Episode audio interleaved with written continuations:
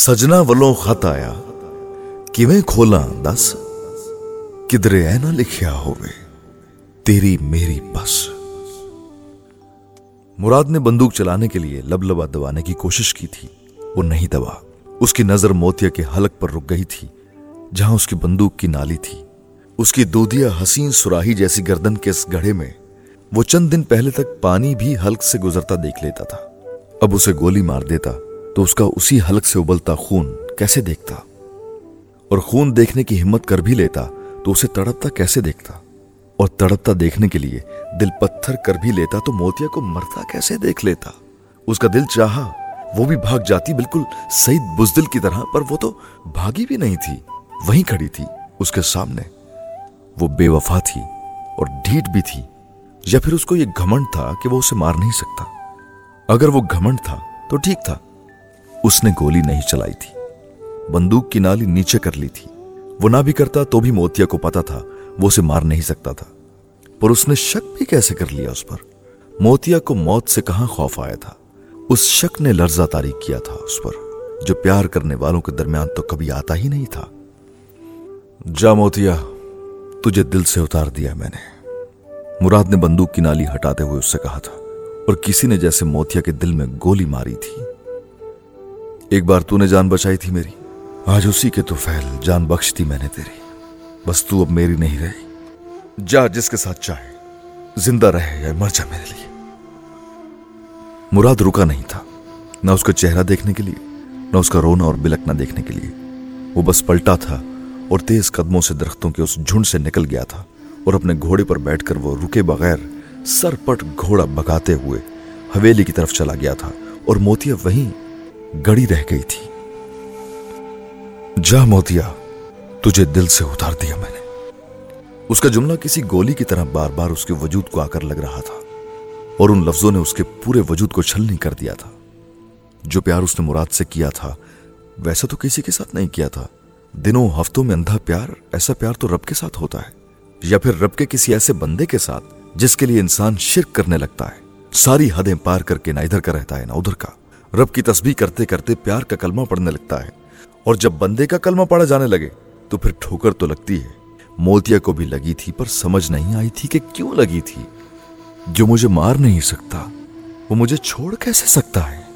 پتہ نہیں کتنی دیر وہاں بت بنے کھڑے رہنے کے بعد موتیا نے سانس لینے کی جیسے پہلی کوشش کی تھی، اور سانس لینے کی اس کوشش میں اس کا پورا وجود بے حال ہوا تھا۔ پتہ نہیں وہ سانپ کہاں تھا جس نے خواب میں اس کو کاٹا تھا اور اس نے مر جانا تھا۔ وہاں کھڑے کھڑے اسے اپنا پورا خواب یاد آیا، اور وہ سانپ بھی، اور وہاں درختوں کے جھنڈ میں نیم تاریکی میں اس نے زمین پر کسی چیز کو ڈھونڈنے کی کوشش کی تھی۔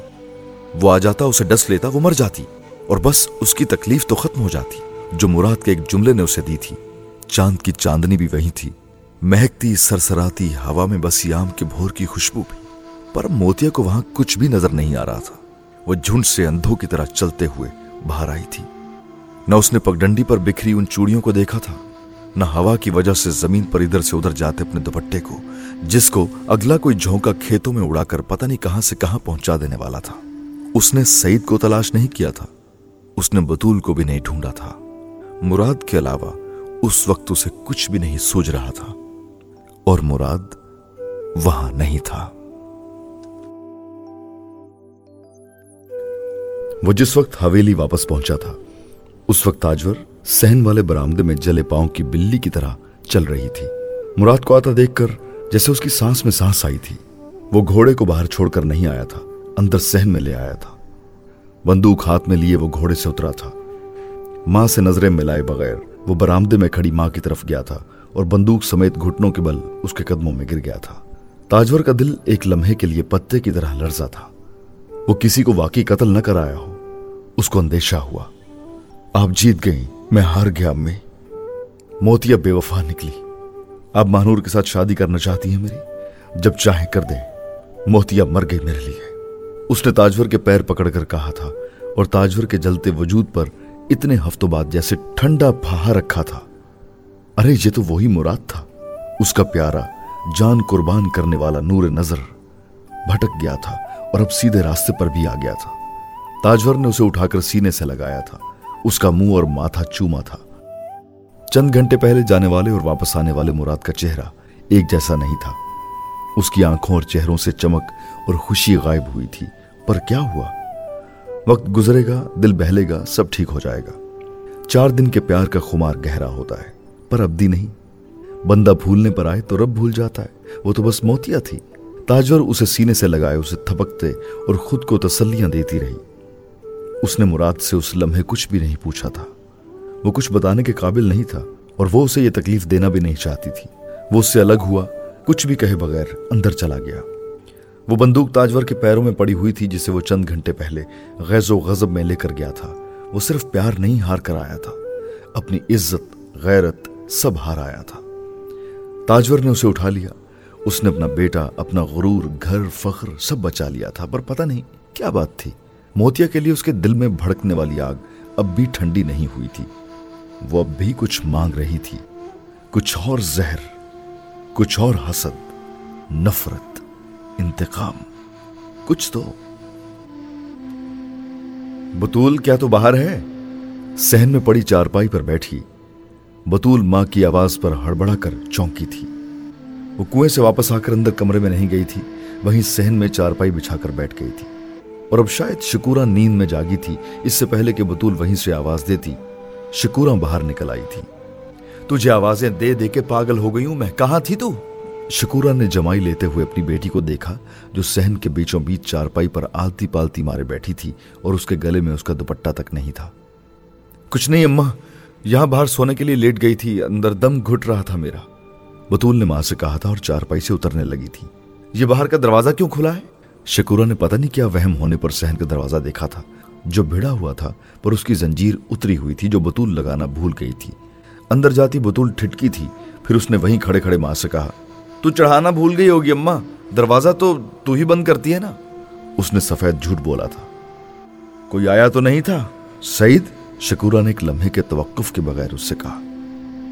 وہ دن کو آنے سے پہلے دس بار سوچتا ہے، تو رات کا کہہ رہی ہے، بطول نے اسی لہجے میں ماں سے کہا۔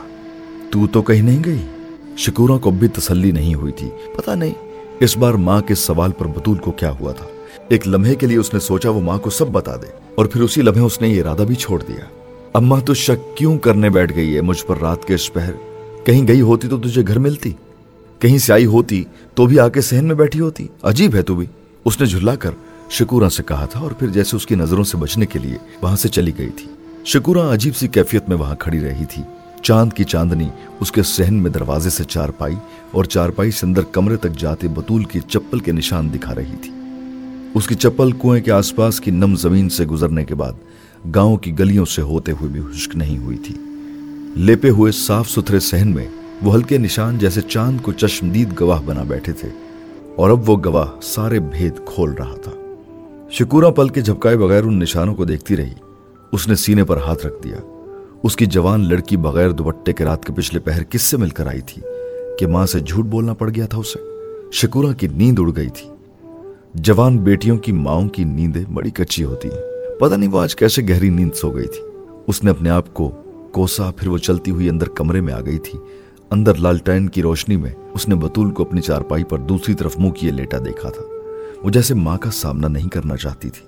شکورہ اپنی چارپائی پر بیٹھ کر اسے دیکھتی رہی۔ اماں لالٹین بجھا دے، مجھے روشنی میں نیند نہیں آ رہی، اس نے شکورہ سے اسی طرح منہ پھیرے ہوئے کہا تھا۔ تیرا دوپٹہ کہاں ہے بطول؟ بطول نے جواب میں شکورہ کو کہتے سنا اور وہ لیٹے لیٹے ساکت ہو گئی تھی۔ پتہ نہیں ہوگا ادھر کہیں، اب رات کے اس وقت دوپٹے ڈھونڈنے بیٹھوں میں، بطول نے چند لمحوں کے بعد جھنجھلا کر سیدھا ہوتے ہوئے اس سے کہا اور پھر اٹھ کر لالٹین بجھا کر دوبارہ آ کر لیٹ گئی تھی۔ شکورہ اسی طرح چارپائی پر بیٹھی رہی تھی۔ اس کا دل ریل گاڑی بن گیا تھا، پتہ نہیں کیا کیا ہونے لگا تھا اسے۔